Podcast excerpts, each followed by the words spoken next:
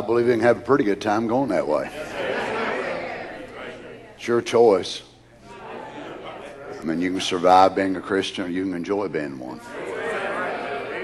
I've been enjoying being one for, uh, uh, let me say now, how long has it been? 50 years? No regrets. No regrets. No. Amen. God bless you. Certainly glad for to be together again today. It's a wonderful privilege in it for us, being in the presence of God. Before we read the scripture, um, I want to give you a little update on Sister Grace Martin. I'm sure Brother Louis mentioned anything about that this morning on, but um, for those of you that shared last night, Sister Grace at the end of the service got sick sitting right over here, and we had to have prayer with her, and uh, uh, some of the nurses in the church come up and checked her blood pressure and this and that, and uh, they took her to uh, to the hospital and uh, did some checking on her, and thankfully it was it was just uh, severe dehydration. But they wanted to let you know today they appreciate your prayers. I told Carol going home. We got pr- we got prayer, and we also got some good nurses.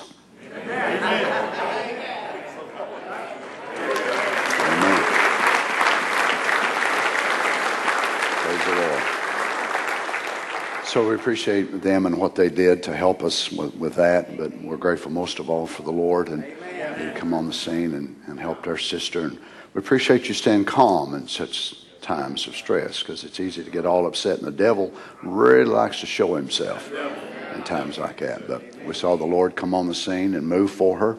And, um, you know, some of you might really wonder and ponder over such things, why you would need natural help when you have a supernatural intervention. Well, when the Lord Jesus raised a little girl from the dead, and he brought her back from that realm that you and I know nothing about, he said, give her something to eat. Right? So it was a supernatural intervention, but the supernatural intervention wasn't going to fill her belly. So sometimes we have to take both together and we work together to perform what God wants it to do. So we're grateful for that. We're grateful that our sister is doing well today. The, they uh, told her to rest and to, to hydrate herself, of course, and so she's not here in church today. But they just wanted you to be aware of that so you wouldn't be worrying about her. We're a family. Hey, if we're not, we don't concern about other folks around us, there's something wrong with our Christianity. That's right. God bless you. Let's turn to Revelation 22, if you would, today, verse 12. Revelation chapter 22, verse 12.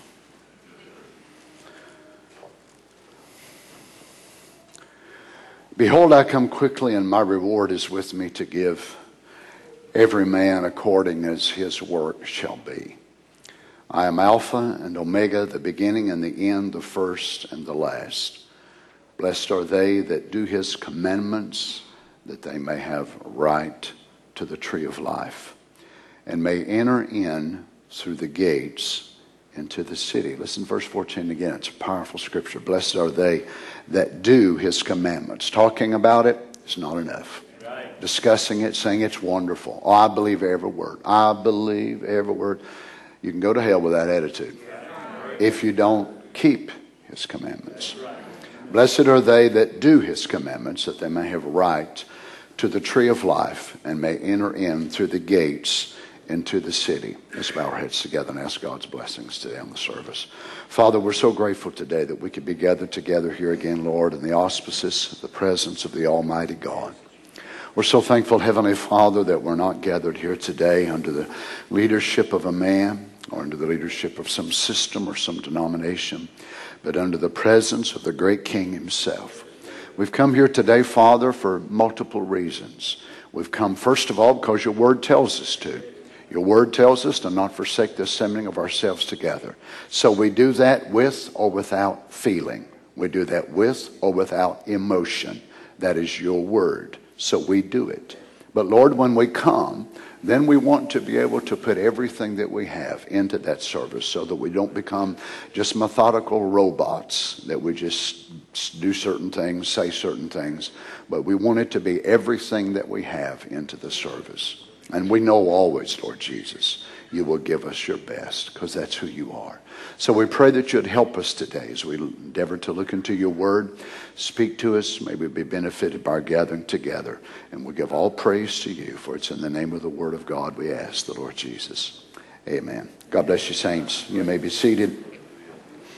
Before we go back to look at the tree of life again today, which we've been looking at for a couple of services, I'd like to look again, if the Lord would help us today, a little bit on the aspect of what we were looking at last night about life. How many appreciates life? Amen. Life is a wonderful thing. I thought it was quite amazing dealing with life. And then um, we had that sickness with that sister. And I don't mind telling you, whenever I walked over there and I looked at her and I saw all the color gone out of her skin, out of her lips, and her eyes were rolled back in her head, and she was not breathing. Um, I've seen many people die, and I've been around more than my fair share of deaths. I don't mind telling you, I thought she was gone.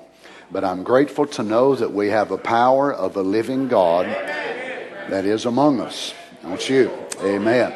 So we know that he not only has power, perpetual human life and botany life and animal life and all that, but what we greatly desire is to be filled with his life, which is Zoe, eternal life.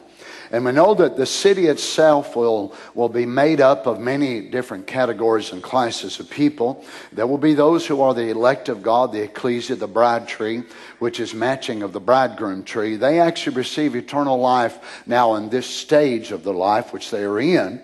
Uh, there will be many that will be granted life because of their love for the Lord Jesus and their love for the people of God, and they will be granted the opportunity to, to go into eternal life, but yet still needing that, that right to be able to partake of the tree of life. And life itself is mentioned uh, multiple times, being in that great city of God. The book of life, tree of life, person of life, a crown of life. So we know that life is a great thing to God.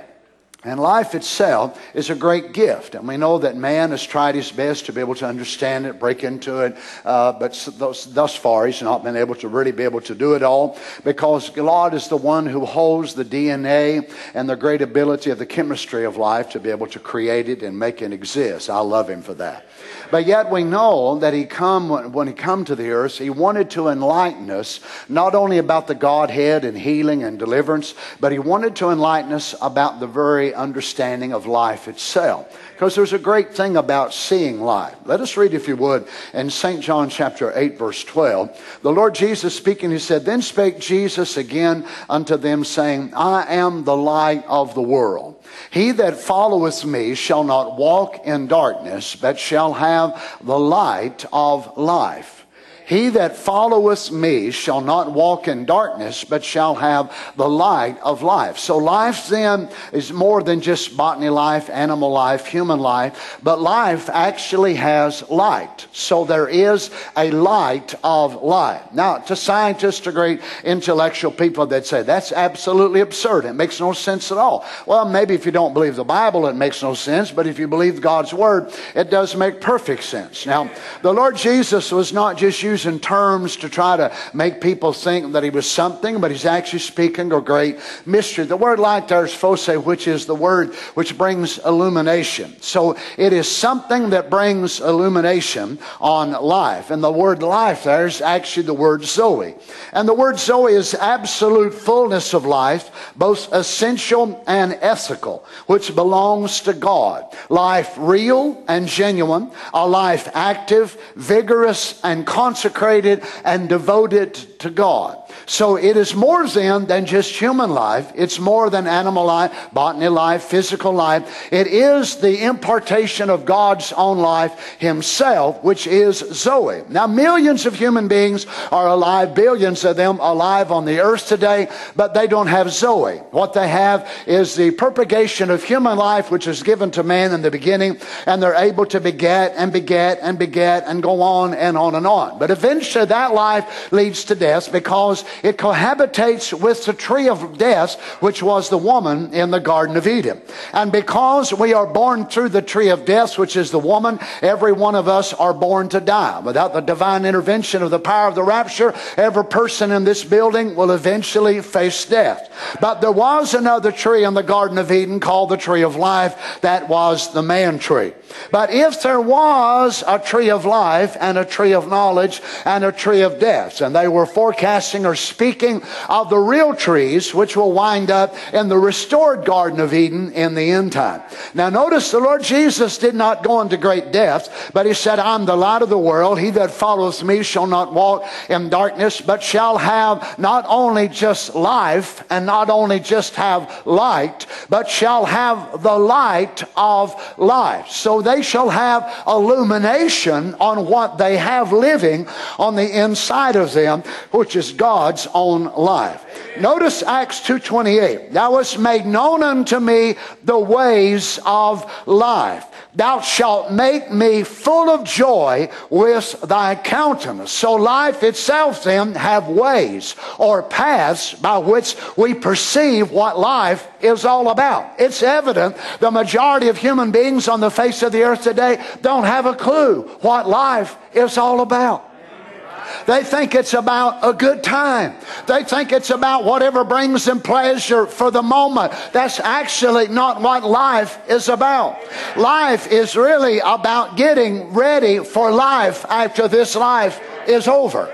It is not about enjoying sin for a little while and doing whatever you want to do and then being lost and wind up going to hell. That's not what life is all about. So they do not understand the paths of life. You're sitting here today, you understand the divine purpose of God for you. You are one blessed human being because God has illuminated you to the path of life of which direction you're supposed to go. Let people look down on you, let them ridicule you, make fun of you, that doesn't make any difference. You have been illuminated to the will of God about the path of life concerning your walk. My brother, sister, you ought to be one of the happiest people on the earth today.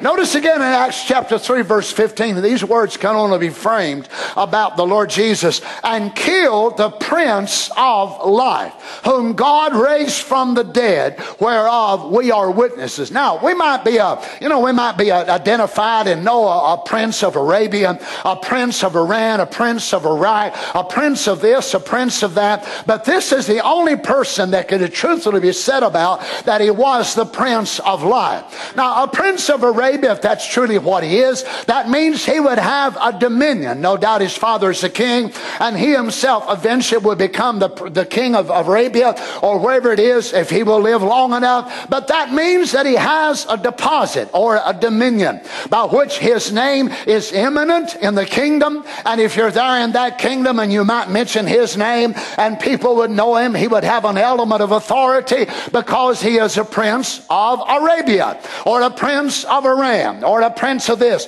But notice what Jesus is the prince of. He's the prince of life. Now, it might be a great thing to say, well, he's the prince of Iran, he's the prince of Iraq, but yet eventually every prince of Arabia, every prince of Iran, of Iraq, every one of them will die. But the prince of life come that you and I might be set free from the power of death. And in order to impart his life to us, he did not give us great crowns of silver and gold and jewels, but what is he the prince of? The prince of life. So life is his dominion. Now remember, Satan can give you pleasure, Satan can give you sin, but Satan does not have life, and therefore he cannot give you life. That's right. And kill the Prince of Life whom God hath raised from the dead, whereof we are witnesses. Notice again in Romans 6 4 that Paul said, Therefore we are buried with him by baptism into death, that like as Christ was raised from the dead by the glory of the Father, even so we should walk in newness of life. Now here he takes the baptism and he takes also the type of the Lord Jesus dying as the Lord Jesus was raised by the power of the Shekinah glory of God to walk a new life, a resurrected life. So we then are buried with him in baptism and we walk in a newness of life, meaning the very Zoe of the Prince himself comes back inside of us as the Lord Jesus raised from the dead and walked in a glorified body. So we already have raised from the dead and walk around as saints of God, which are partakers of his glory, which is the Greek word word doxa, which means the glory and the power of God is living its life out of us. Again, that we don't expect the people of the world to understand. They will look at us and think, well, we're crazy. They're a bunch of religious fanatics. But let them say what they will. It does not deter us at all. It does not change our vision, our purpose, our goal, or our achievement. We live the Word of God every day because we know that is the Word expressed. Right. Romans 8 2. For the law of the Spirit of life in Christ Jesus has made me free from the law of sin and death. Notice this again. The law of the Spirit of life. So now here we're talking about a law which is in the Spirit or the pneuma, which is what the word Spirit means, which means that which emanates or brings to life or to blow upon. It is the air actually or the breath of God. So the law of of the Spirit of life in Christ Jesus. So there is a law by which the Spirit of life works. And we know that faith has a law, gravitation has a law, electricity has a law. Many laws in the universe which man are still just breaking into, and God was the one who designed those laws. But in the natural kingdom, to make many of the things and the laws work to our advantage, we must break into the understanding of that law. So Paul said, I'm not talking about the law of gravitation gravitation or the law of science or the law of light, but I'm talking about the spirit of the law of the spirit of life. So in this, there is a law by which every person baptized by the Holy Ghost understands, once they can see it truthfully, that there is a spot that we have been made free from the law of sin and death. So we are no longer sinners. Amen. Never will be again because we have been liberated. And when we understand that, we know that there's a position given to us in Christ Jesus, whether I feel it or whether I don't. Folks that don't understand the law of the Spirit of life are like a roller coaster. They're up and down, up and down, up and down. When they feel it, they can do it. When they feel emotion, they can do it. When they feel the pulsation of faith, they can do it. They don't understand the law of the Spirit of life. But once you understand that with emotion or without emotion, it changes absolutely nothing. Well, can I tell you this morning, I'm going to pray with or without feeling. Can I go ahead and tell you, I'm going to preach with or without feeling. I'm going to preach with or without amens. I'm going to preach with or without you. It makes it easier if you're going to come along with me. So why? Because I understand who I am. I'm called to preach the word. So I'm going to do it, as I said, with or without you. I'm going to do it whether you accept it, whether you don't accept it, because I understand what I'm called to do. When you understand you're called to live this word. Well, I don't feel it. It don't make no difference whether you feel it or not. You're called to walk this walk. You're called to talk this talk. I'm called to go to church. I'm called to sing. I'm called to worship God. I'm called to do right. It has nothing to do with me feeling anything at all. Why? Because I have been made free from that bondage that makes me feel that, well, if I don't feel it, I can't do it. You're not free yet. And once you understand you're free, then you can do it without any compulsory emotion. And then what you find out is once you do it, the emotion comes with it. Right. Notice in Philippians 2:16 holding forth the word of life. So there's a path of life, there's an understanding of life, there's a light of life, there's an understanding of what all that means, and then there's a word of life that I may rejoice in the day of Christ that I've not run in vain, neither labored in vain. 2 Timothy 1 and 1. Paul, an apostle of Jesus Christ by the will of God, according to the promise of life. Now we have a path of life, a way of life, the spirit of life, and now we have a promise of life, which is in Christ Jesus. I'm sorry, Mohammed does not have the promise of life. There is no promise of life in Shintoism that can be validated by its leader being raised from the dead. You can fall on your knees and pray to a pot-bellied Buddha all you want to, but Buddha has no promise of life. You can sit under his tree where he sat under and meditate meditate it all you want to until you meditate and fall asleep. And you'll die an old man or an old woman and you'll go to hell when it's all said and done. Because Buddha cannot raise you from the dead. Why? Because Buddha himself has not been raised from the dead. But the Prince of Life, amen. Why do you know he can raise you, Brother Donnie? Because he raised himself. Amen.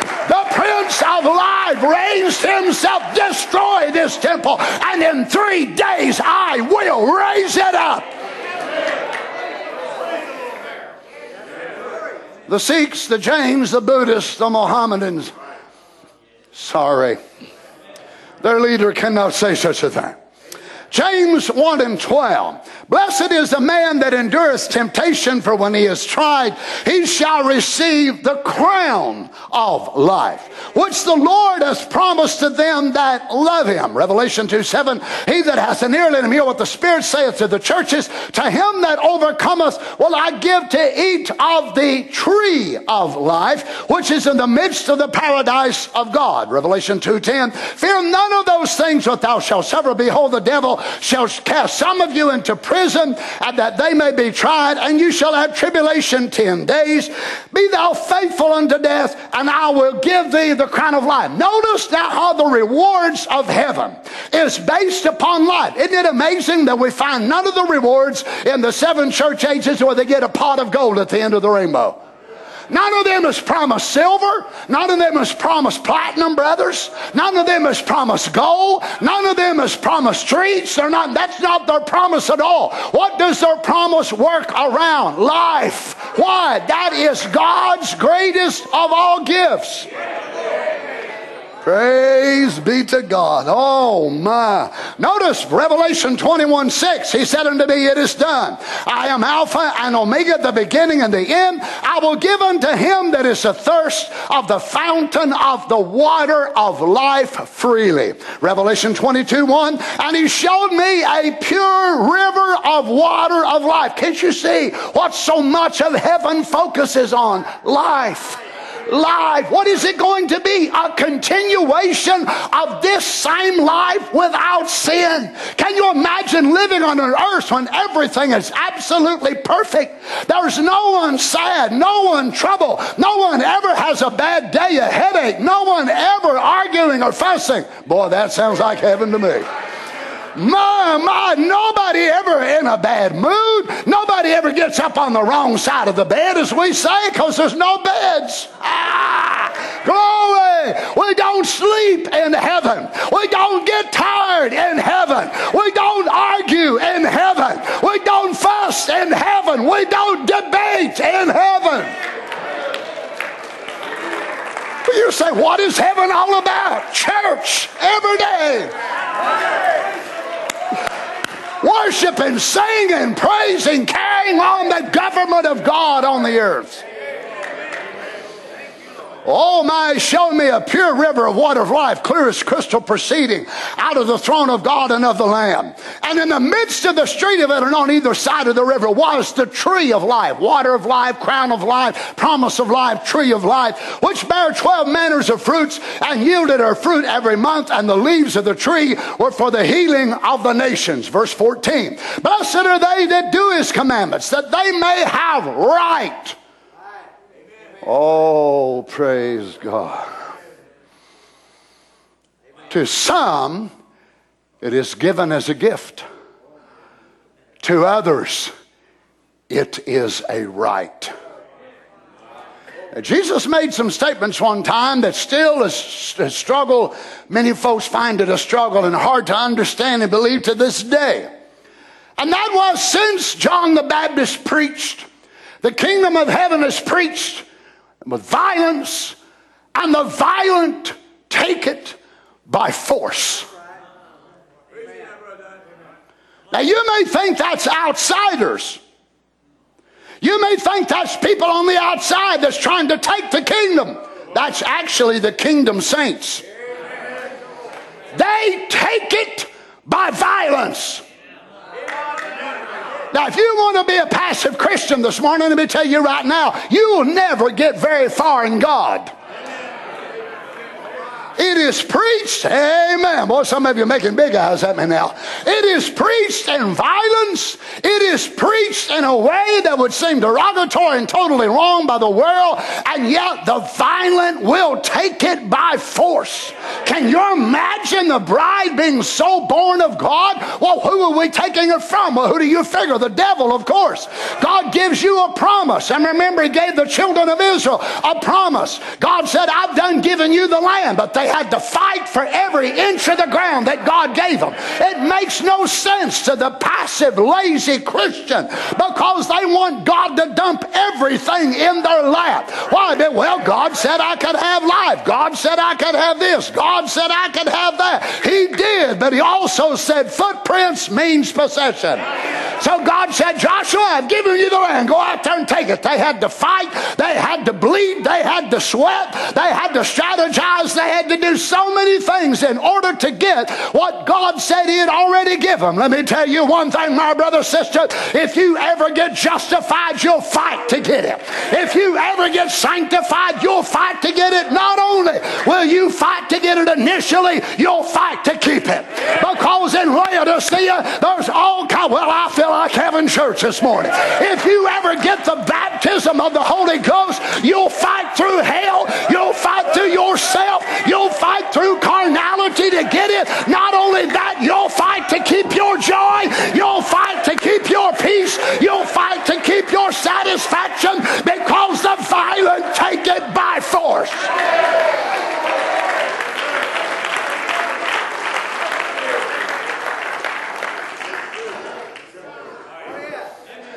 Some of you all have got an app set up with God like Amazon. So you scroll over and open your app and you order it now and you want it delivered to your house by the time church is over. I'm afraid it ain't going to happen that way. Well, come on, saints. We're a lazy, sorry bunch of outfits many times. Well, praise God. People have to get out here. They've got to labor to go to hell. They have to labor to go to hell. They have to labor over a mama's prayers. They've got to fight through the red lights that's laid in front of them. What if they're willing to do it to be lost? How much more ought we to be willing to do it in order to tame the crown of life? Oh my. So the tree of life had to be made flesh in order to depart the life from the tree. St. John 17, 1, these words spake Jesus and lifted up his eyes to heaven and said, Father, the hour is come. Glorify thy Son, that thy Son also may glorify thee. As thou hast given him power over all flesh, that he should give eternal life.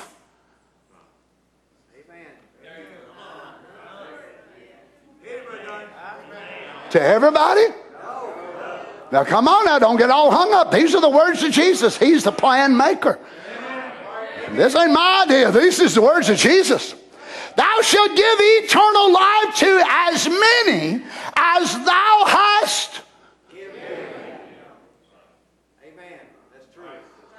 Oh, I thought we're supposed to be a weird church that preach strange and weird doctrine because we believe in predestination. I think you're weird if you don't believe it. The Bible's full of it.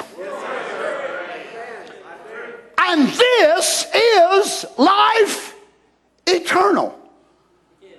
That they may know. Now remember what the Greek word here know means. Gnosis.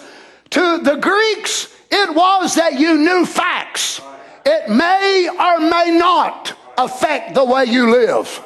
But to a Jew, it meant that those facts would affect the way you live. As I said, I'll repeat it again. It lets me know we got a lot of Greeks in the message. They know a lot of facts, and it may or may not affect the way they live. But I want to be a real Bible believing Christian, don't you? To where what I know affects the way I live. And it don't only affect me, but it causes major earthquakes down in hell. I I want to be the kind of child of God that every day I get up, then demons say, Good Lord, here he comes again. What in the world is he going to do today? I want all hell to know that I have lived my life on this earth. I'll never be rich. I'll never be famous. I'll never be important, but I want to be a whirlwind down in Hades. I want the demons to know that I have lived. I want them to know here was a man that lived what the prophet said, that he lived so surrendered to God that the devil didn't know what to do with him. He got up drunk. He went to bed drunk. He preached drunk. He went through battles drunk. The man was absolutely crazy.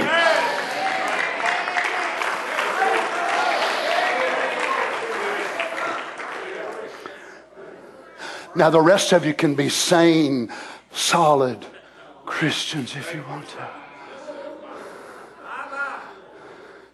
Instead of the devil being afraid of you, he'll look for you to cause trouble in Happy Valley. Look, friends, you're going to be a troublemaker one way or the other, and why not choose the kind of trouble you're causing? Come on, face facts. Some of you ain't nothing but a troublemaker.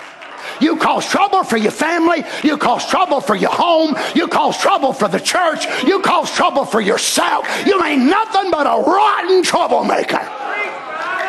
Well, if you're going to be a troublemaker, why not choose sides of which one you're going to cause trouble to?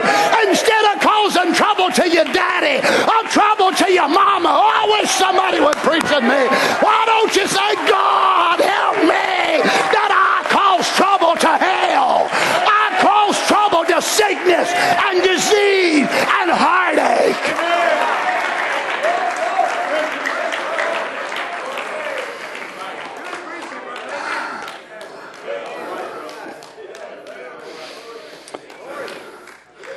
Well, that wasn't in the notes as free.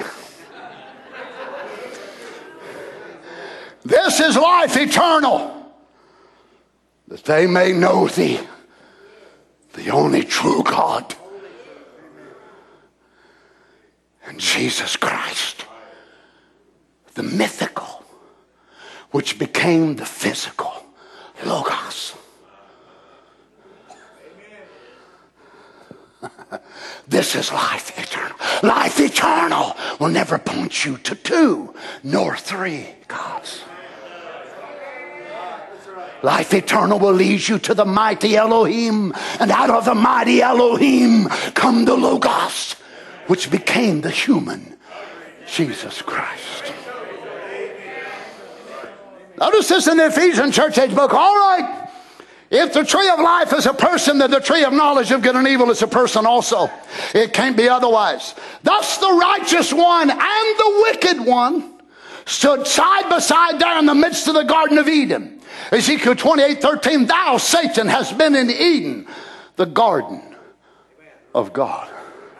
And the church said, Genesis 2 8, and the Lord God planted a garden eastward in Eden, and there he put the man who formed out of the ground, made the Lord God to grow every tree that is pleasant to the sight and good for food, and the tree of life. I love the way God disguises his word. So he talks about botany life, and then all of a sudden he inspires Moses, and Moses takes two people and places them in the Garden of Eden under the illusion that they are trees with branches and roots and leaves. So the tree of life and the tree of knowledge of good and evil was hid in the forest in the Garden of Eden. Amen. Praise God. Now, can trees be compared to people? Psalms 37 35. I have seen the wicked in great power, spreading himself like a green bay tree. So here David uses a tree to be able to signify the growth of a wicked man. Psalms 52 8. But I am like a green olive tree in the house of God. Not a green bay tree now, but a green olive tree. Now you have to understand the difference between a bay and an olive. Now a bay gets gigantic, real big, big leaves, big trunk, you know, grows really easy. The olive is twisted and turned and it grows up through gnarly type of rocks but makes real beautiful wood. As a matter of fact, I've got a head of Christ that's carved and sitting on my desk that we got in Israel last year when we was there. Real beautiful wood. Oh, but it goes through such strain, such pain, such difficulty. And they twist and they gnarl and they turn and they come up out of ground that you'd think nothing could grow out of. David said, that's the way I see my life. I wasn't pampered. I wasn't baby. Everything wasn't handed to me. But I had dry days and difficult days, but I pursued pursued. I pursued. I kept on after. Oh my, come on, children. Why? Because it was in his spiritual DNA. He remember reading about Jacob of old when he was across the brook that night and he heard a man in the bush and he didn't know who it was. And Jacob said, Is that you, Esau? Is that you, Esau? And he reaches out there and he sees a man and he grabs a hold of him and he said, I ain't going to let you go. He said, Let go of me. The day's about to break. He said, I ain't going to let you go till you change me. How are you going to do it? Jacob didn't sit down say,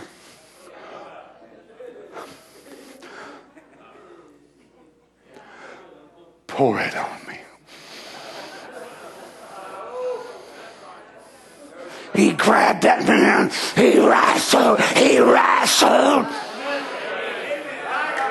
Why? He's desperate. Come on, friends, let's just face the facts. For the most part, we're not desperate. We think we got plenty of time. But David said, I'm like a green olive tree in the house of God. I trust in the mercy of God forever and ever. He knew he did not have sustaining strength in himself. Every day was a dependency on God. Psalms 92 12. The righteous shall flourish like the palm tree. He shall grow like a cedar in Lebanon. Proverbs 11:30. The fruit of the righteous, oh, is a tree of life, and he that winneth souls is why. So, am, am I understanding this scriptures right then to say that a tree could represent a wicked person, and a tree, another kind of tree, could represent a right? Am I reading that right? Isaiah 61 3 to appoint unto them that mourn in Zion, to give unto them beauty for ashes, the oil of joy for mourning, the garment of praise for the spirit of heaviness, that they might be called trees of righteousness, the planting of the Lord, that he might be glorified. Oh, some of y'all was out there in the world, you look like a tree because you had a branch sticking out of your mouth.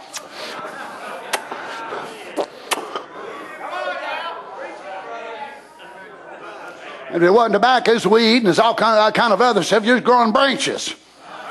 Well, but that ain't the kind of planting the Lord wants, is it? Well, come on now, don't you folks get quiet on me this morning.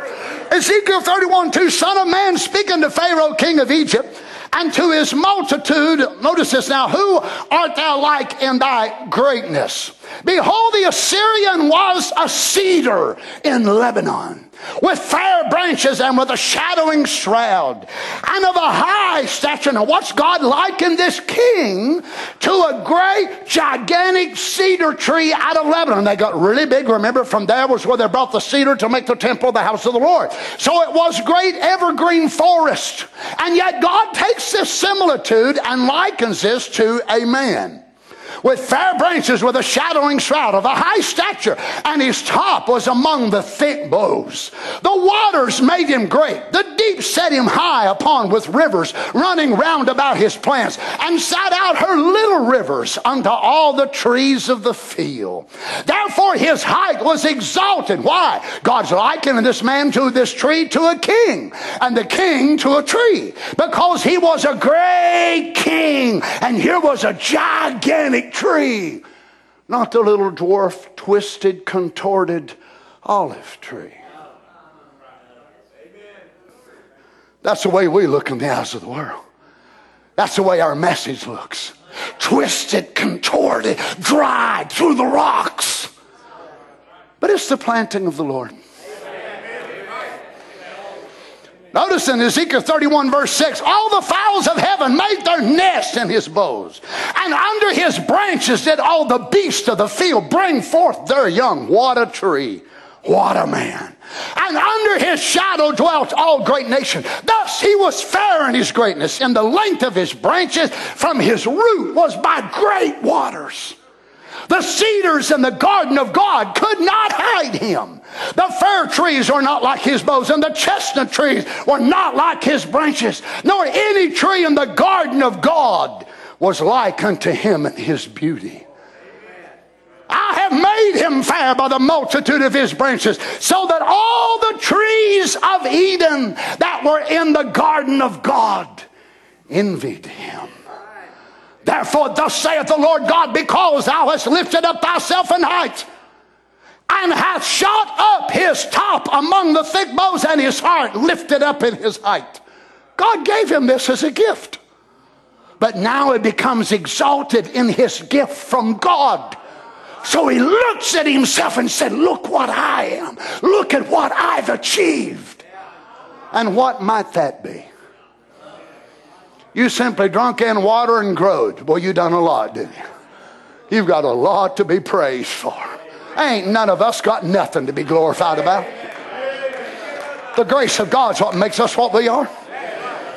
I have therefore delivered him into the hand of the mighty one of the heathen. He shall surely deal with him. I've driven him out for his wickedness. Zechariah 4 2. And he said unto me, What seest thou? And I said, I have looked, and behold, a candlestick all of gold, and with a bowl on top of it, with his seven lamps thereon, and seven pipes of the seven lamps which are on top thereof, and two olive. Trees. Two olive trees. Now, why didn't God just show him men? Because God didn't write this book according to your understanding. Watch this symbolism of trees on down through the entirety of Scripture. The two olive trees by, one on the right side of the bow, the other on the left side. So answered and spake unto the angel that talked to me, saying, What are these, my Lord? Then the angel that talked to me answered and said unto me, Knowest thou not what these be? And I said, No, my Lord.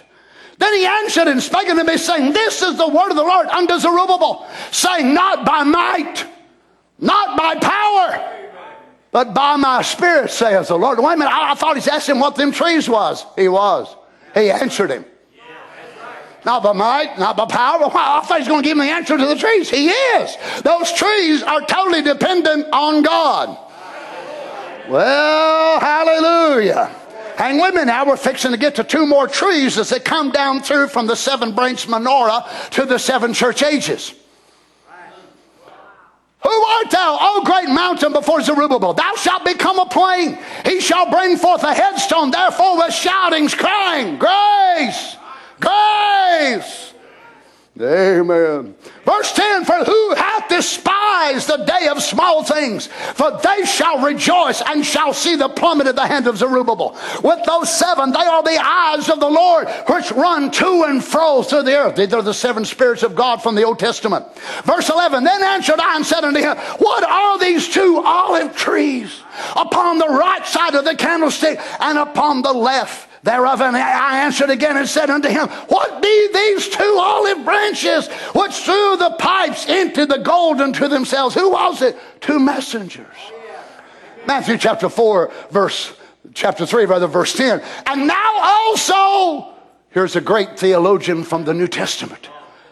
Dr. John Bob Jones, Baptist. Now, what's his great terminology of theology? goes to laying out all the great doctrines of the New Testament. Now, the axe is laid unto the root of the trees. Therefore, every tree which bringeth forth not good fruit, we make it into firewood. This is the same guy that said, when you're repenting, bring forth works, fruit for repentance. Well, praise God. Y'all's quiet as a bunch of Baptists this morning. What, what's the matter? Have I got ketchup on my face or something this morning? What y'all looking at? Come on, saints. Why? Because the same symbolism of the Old Testament carries right over to the New. That trees were likened unto people, and the preaching of the gospel is like a preacher with a hewing axe. So the preacher goes over and Everybody okay today? Now, I'm not here to condemn nobody. I'm not here to preach on nobody. I'm not here to say anybody's. That's a polisher, not a, not a hewer. God's looking for hewers that takes the axe and they go to, oh, uh, oh, I'm afraid to hit that little tree. I'm gonna, I'm gonna show love. I'm gonna do is I'm gonna grab Daniel. I'm, I'm gonna say, oh, you little tree. Is that marijuana smelling you? That smells like whiskey. Oh, but I can condemn you now. No. You're here, ain't you? You're trying. That's what people want as a preacher.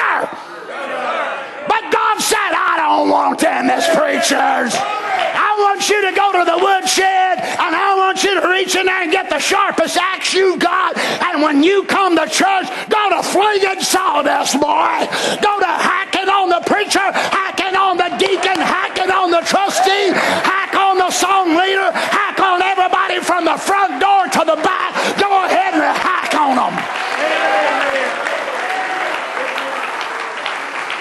And if they don't line up, burn them.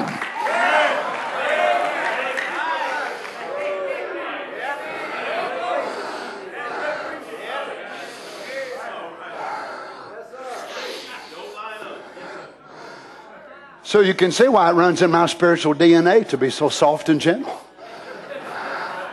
Come from a family of woodchoppers. He thought John Bunyan was something. Now so the axe is laid unto the root of the trees. Therefore, every tree which bringeth forth not good fruit is hewn. How many would agree with me this is human beings? His fruit is hewn down and cast into the fire. Friends, the choice is not complex. It's not difficult. It's heaven or hell. It's simple. Matthew 7 17. Wow, I thought I was going to get to heaven this morning. Now we're down the pits. Wow. Even so, every good tree. Ain't this judging people? This is, this is too demanding to say that every, every, every good tree will bring forth good fruit, isn't it? I mean, we, we've got to have some compromise here somewhere, don't we? No, we don't. This is God's word. If you ever get the Prince of Life inside of you, you will do this. Every, even so, every good tree bringeth forth good fruit, but a corrupt tree bringeth forth evil fruit. A good tree cannot bring forth evil fruit, neither can a corrupt tree bring forth good fruit. Which means all of us were born damned and lost. Then how in the world can we ever become right? A transfer of life.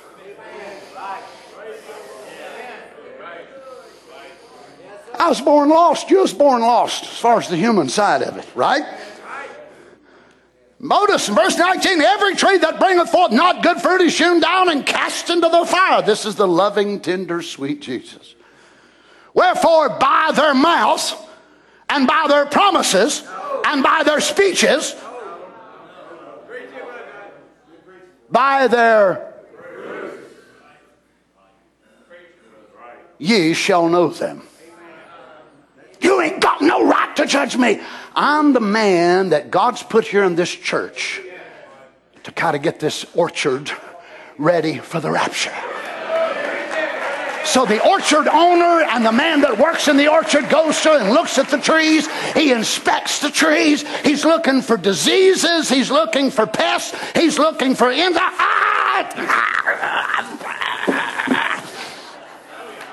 If that man really cares for the owner of that orchard and if he cares for that tree, he's going to reach inside of that and get that.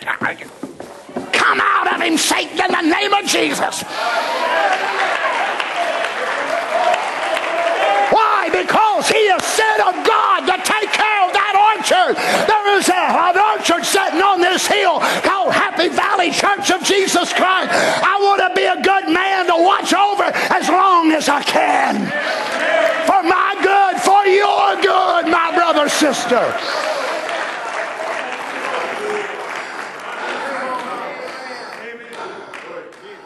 In all reality, which do you think would be the easiest for me? To stand in this position and be one of the most hated preachers in the world, one of the most hated preachers in the message, have gun threats carried about, people packing guns to look for you to kill you or sitting in the pew and listen to some other preacher preach. I'd still have eternal life just like you would.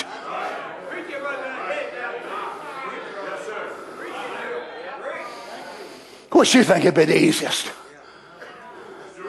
So instead, I walk out, hand grenades on this side, bombs on this side, smart bombs over here, axes.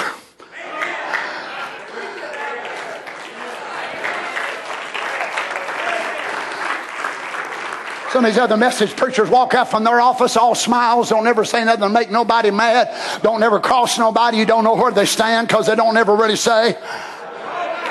Come on, preach, Brother Donnie.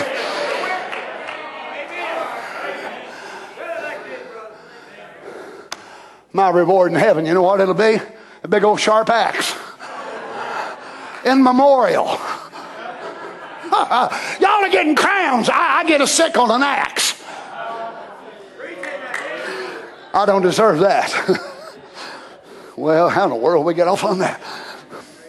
Notice this in Luke 23 28. But Jesus turning to them and said, Daughters of Jerusalem, weep not for me, but weep for yourselves and for your children. For behold, the days are coming in which they shall say, Blessed are the barren, and the womb that never gets sucked, and the paps that never get sucked. Notice this. If then that they shall begin to say to the mountains, Fall on us, and to the hills, Cover us, for if they do these things in a green tree. So here Jesus is likening himself to being a green tree. Can I say evergreen?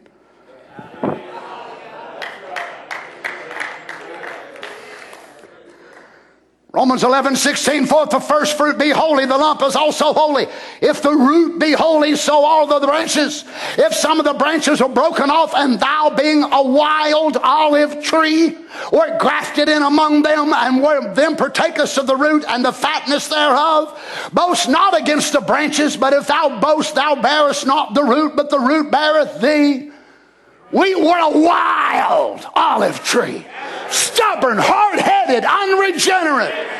And God grafted us in by mercy and changed our nature and give us the nature of a tame olive tree. Now, it didn't change you from being an olive tree, you always was that. Praise be to God. Can I go a little bit farther?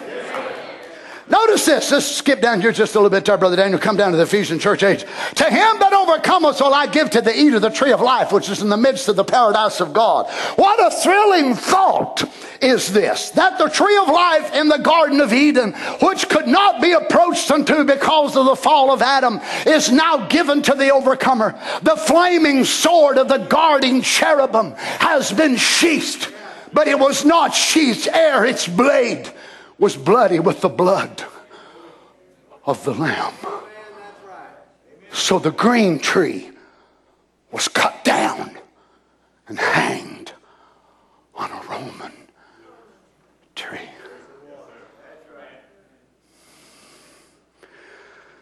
Praise be to God. Now, I ain't going to have time to go all the direction that the Lord Jesus gave me this morning when I woke up really, really early when I thought I was ready for this service today. But he started dropping some things in me, my heart. And we'll catch just a portion of it and pick it up next time. What's this in the restoration of the bride tree? But watch. He was God's perfect prophet tree. The example tree, the bridegroom tree. Amen. Glory. I'm going to say something directly. If he's the bridegroom tree, you believe it from the Garden of Eden? Then the bridegroom tree without the female don't bear fruit. So he's got to have, amen, he's got to have a bride tree. Praise be to God. I believe by the grace of God, I, I am looking at a portion of that bride tree this morning.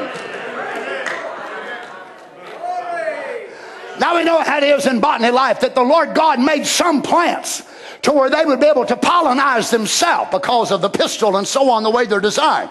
But he made other plants to where they were male and female, even so in the vegetable world, that there are certain tomatoes that must be pollinated by the other. So you've got to have a male and a female in order for them to do so. You know, it's absolutely amazing when you go to looking at the Amazon or different parts of the world, that way that certain flowers are designed by God. Certain ones in the Amazonian place where they grow up and they cut out, maybe three days a year, and they pull out this putrefying odor and this smell that they say smells like a dead, rotten human being. And it goes to putting out this smell. But all of a sudden, there's a bug that was so designed to live in the Amazon forest. And he goes to sticking his nose up in the air and smelling and says, mm-hmm. Where is that at? Oh my, he goes to smelling and smelling until he finds that plant. That plant is so designed by God. I know the dummy scientists say that it evolved itself. Oh, come on. It's got more sense than you do. That plant is so designed that whenever that bug will come inside of there and the pistil is real heavy and bent over, and when that bug comes in and whenever he gets his back right inside of there in order to get that honey or them drips of dew that come on the inside, and it, remember it only happens out three days out of the year, and he will come in there and get some of that. He rubs pollen all over the back of himself. Well, he flies back out and he wants some more of that good smelling stuff. So he happens to go to another direction. He follows his nose. And here he goes to another plant. That plant over there said, Come on over here. Come on over here. So he's pulsating out this human stench. Well, some of y'all ought to be able to relate to that. That's the way we were in the eyes of God. We were rotten, stinking human beings. So what's he do? He goes inside that plant and that little pistil, that little old pistil hanging down. And when he does, he brings his back right in. Contact. Plant A has now been germinated, pollinized by plant B, and it was of a complete idiot that didn't even know what he was doing. All he knew was that smell that he smelled. And he said, Oh my, that is so good. And he flies from one to another to another. Why? It's the way God designed it. Well, let me tell you something. We were rotten, sorry, low down, good for nothing human beings, but it was not a bug. It was the Lamb of God from heaven that came down to germinate or pollinate his bride tree to give you eternal life.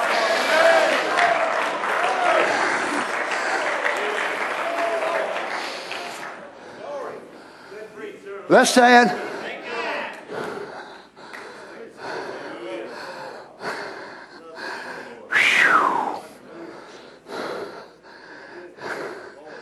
If he is the bridegroom tree, you believe it? From the Garden of Eden and the bridegroom tree without the female don't bear fruit. So he's got to have a bride tree. She's got to be born of the same material. The word made flesh from the tree.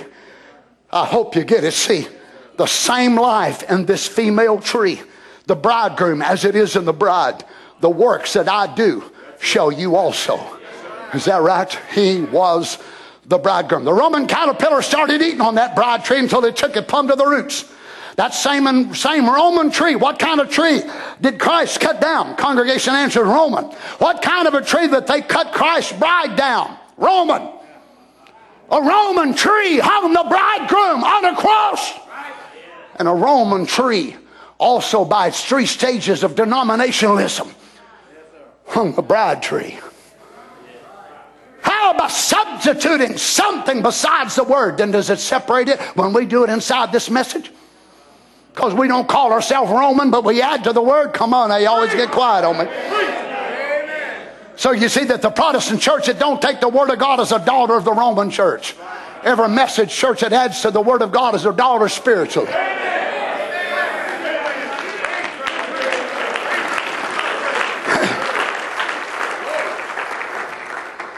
Notice here, to restore that perfect tree in three days after his death. After the first tree's death, he restored it in three days. Is that right? Restored it back. The bride tree is also going to be restored in three ages, or three stages rather. Three stages it'll be restored. Now look what? Justification, sanctification, baptism of the Holy Ghost. One, two, three. Jesus laid in the day in the grave. Praise God. Justification. Second day was in the grave. Sanctification. Third day at the dawn. Oh my. Praise God. Very early at the dawn of the day, the break of the day. What was it? Baptism of the Holy Ghost. Through Catholicism, through the denominationalism, the bride tree was killed, crucified, eat off the top of the ground till it didn't even look like a church at all. It was nothing but the stump. But she had the original life. Praise God. Amen. The evening lights will not rise in Jerusalem. The evening lights goes where? In the west. They had their day and refused it, but the evening light shall rise in the west. What for? To shine upon the word. What? To ripen the fruit. Bring forth the bride tree with the same signs, wonders, and fruits that they had at the beginning. Call me Pentecostal if you want to. That's what the bride tree produced. It's in our it's in our, our, our DNA, my friends, to lay hands on the sick and cast out devils and heal them. Call me Pentecostal, call me whatever you want to. I really don't care. It is in our DNA. If the Spirit of God is ripening on top of us, we ought to be producing the same fruits. Same signs, wonders, and fruits they had at the beginning. It shall be light in the evening time. That's right.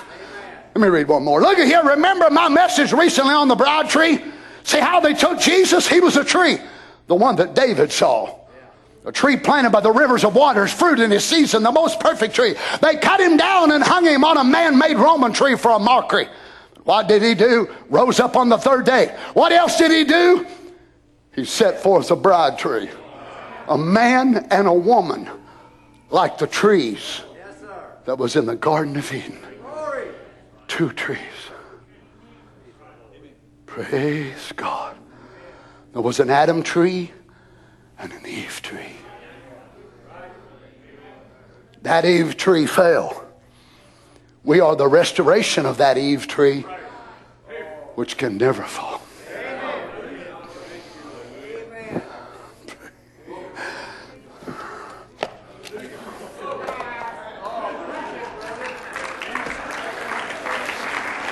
Oh, glory. I'm just now getting where I want to preach.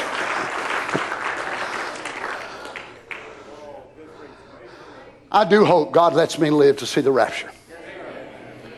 And I hope that Happy Valley comes to a place of maturity. I mean, I'm not going to tell the Lord how to do it, but I think it'd be awesome if we'd be allowed about six weeks or so before the rapture where everybody here would be fully mature. Everybody would be grown up. You'd have all these little petty things in your life out of the way, and we'd really see what our Father would have to say to us.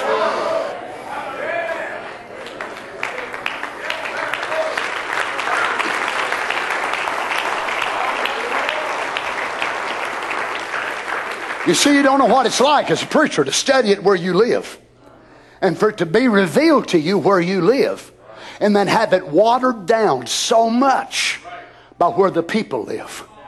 You have no idea what that's like unless you're a preacher. God reveals it to you, and it is so tremendous and so wonderful. And it's because your own communication line with God is so open. But you can't preach it there if the majority of the people ain't there with you. So then the Spirit of God will water it down and weaken it and water it down and weaken it and weaken it and dilute it and dilute it because that's where so many people need it. Would you all please hurry up? Would you please? Come on.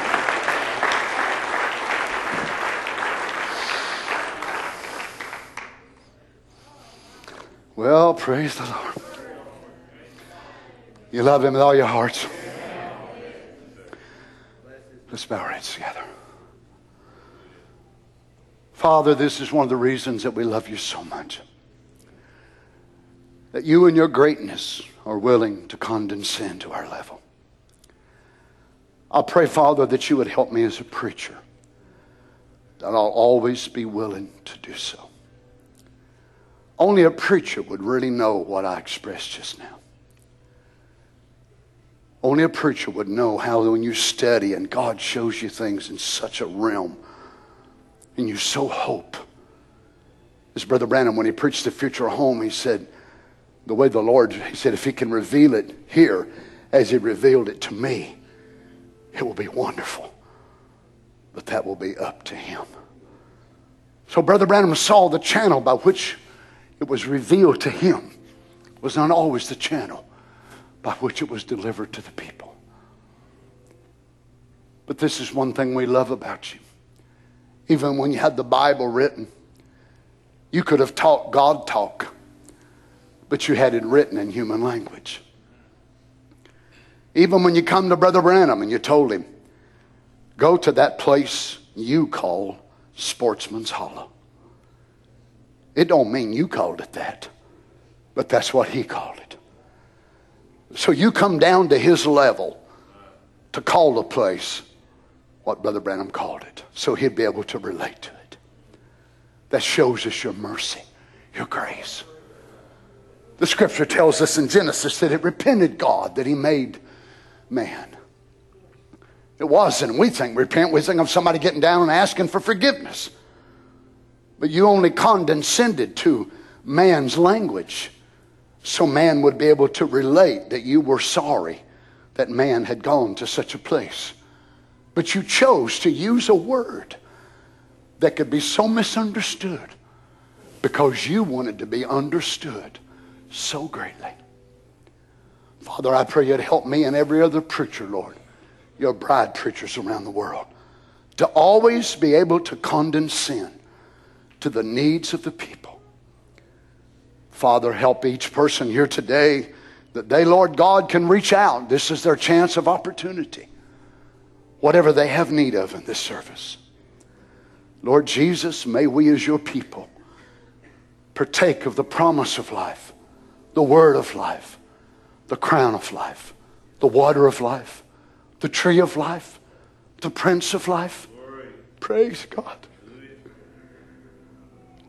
We want to become the very embodiment of life. Praise God. We love you, Lord Jesus. If there's one here today that's not born again, there's one here today, Lord, that's not filled with the Holy Ghost, some that's sick, some that's oppressed of the enemy. May the presence of God deal with them. Help them, Father. We love you so much today, Jesus. Can we just raise our hands in the presence of God?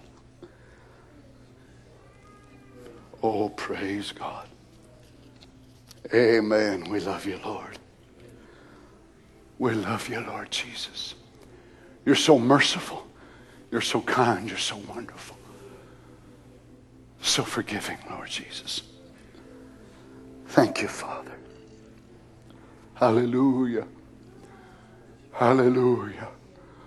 Hallelujah. Hallelujah. We worship you, Lord God. Praise God. Praise God. Now, he's took all this time in the last hour or so to anoint a gift to speak to us. Let's not be in such a big rush and a big hurry that we can't take a few minutes to give him something back. Your love, your adoration, your praise. Just tell him how you feel about it. Believe it or not, it means the world to him.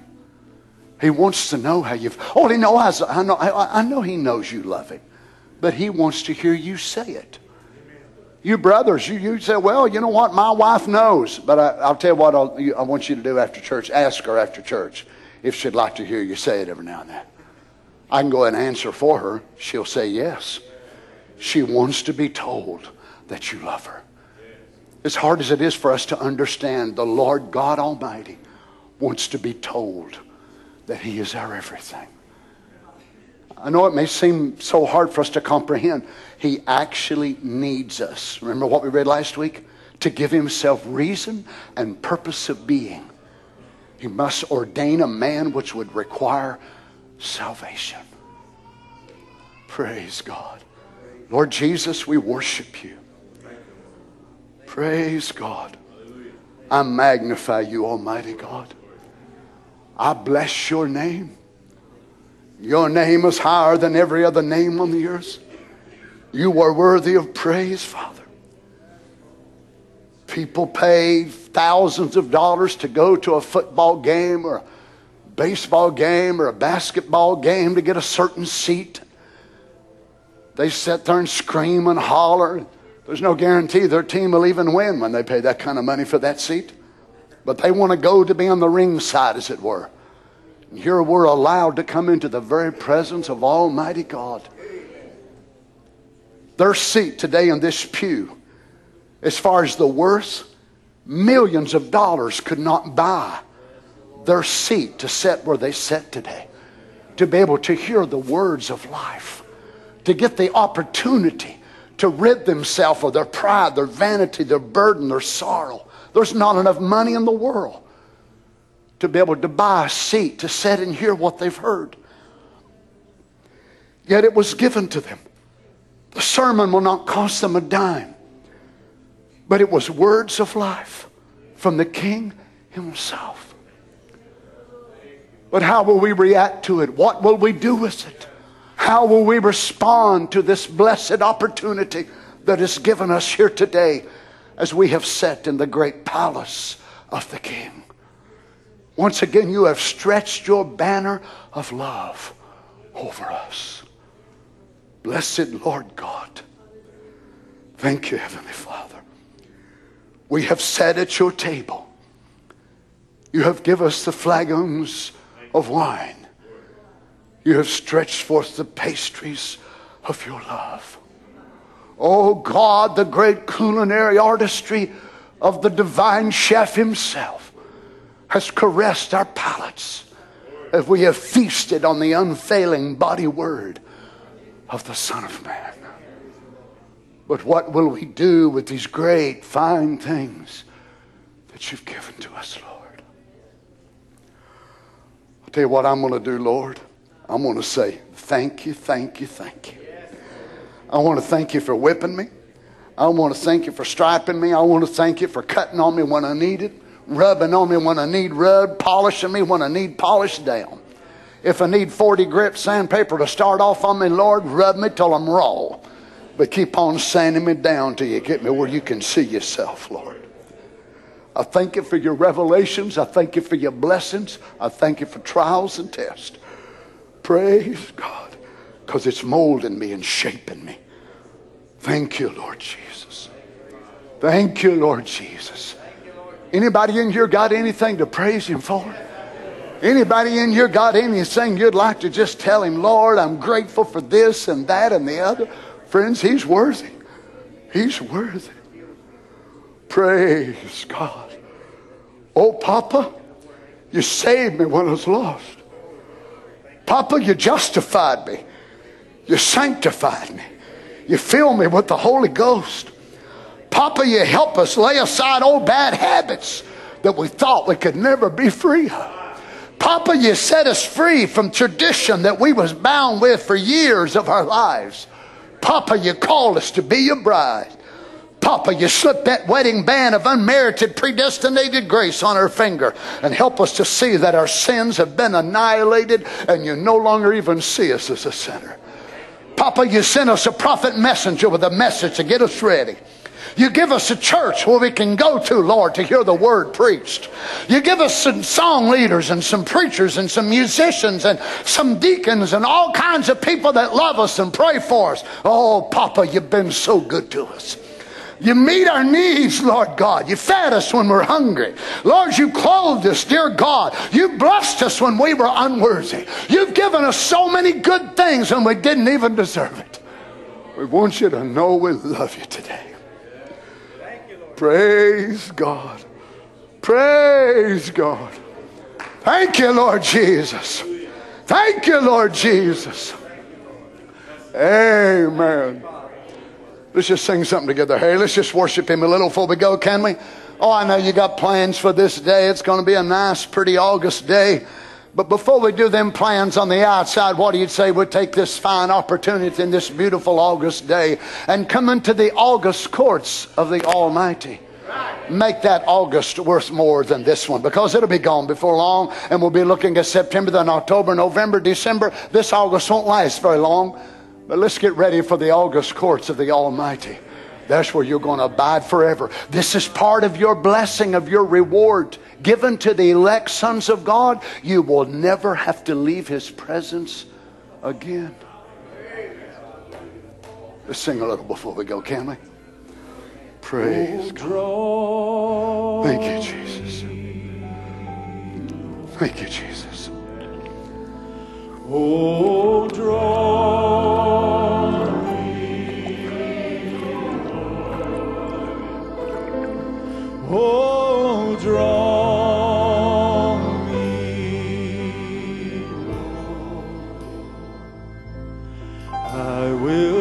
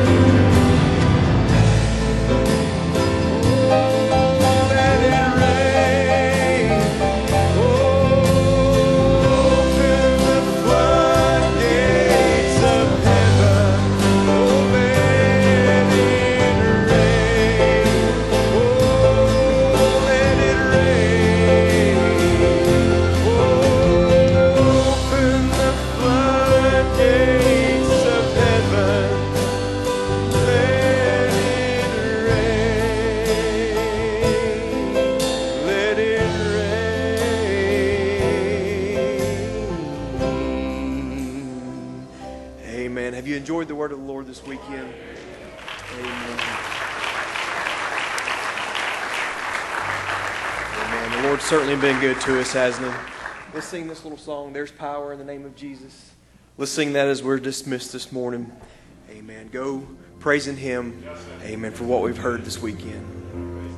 Oh, there is power in the name of Jesus. There power in the name.